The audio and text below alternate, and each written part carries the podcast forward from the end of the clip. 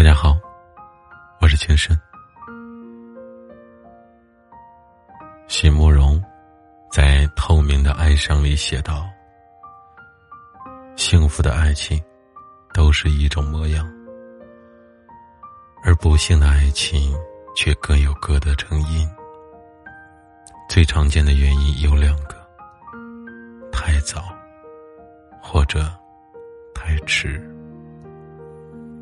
既然已经错过，不管心有多么不甘，不管心有多痛，只能选择默默的消失在你的生命中。若无缘相守，错过了生命的花期，也不用伤痛无助，不用哀伤连连。生命中，见过花开就好，又何必计较这朵花最终属于谁？知乎上有个提问：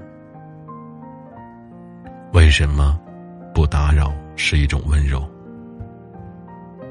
有个高赞的回答是：打扰是五月天的雪，是除夕夜的断电。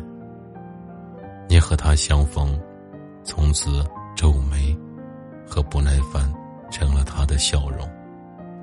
温柔是大江上星点的渔船，是雨夜昏黄的台灯，是背过身咽下的眼泪，是下意识说出的没关系。人海漂流，本就不易。何苦为难别人？何苦为难自己？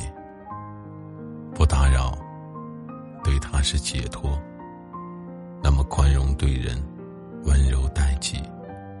所以，不如不见。在微博上看到一个故事：分手以后，男生一直悄悄的关注着女生的微博。直到有一天，那个女生转了一条求中奖的微博，男生就偷偷联系卖家，用原价把那个东西买下来，然后让卖家以中奖的形式给女生。男生说，这件事他永远不会让女生知道。如果。不是互相喜欢，你的痴情就是别人的负担。回忆里的人是不能去见的，去见了，回忆就没了。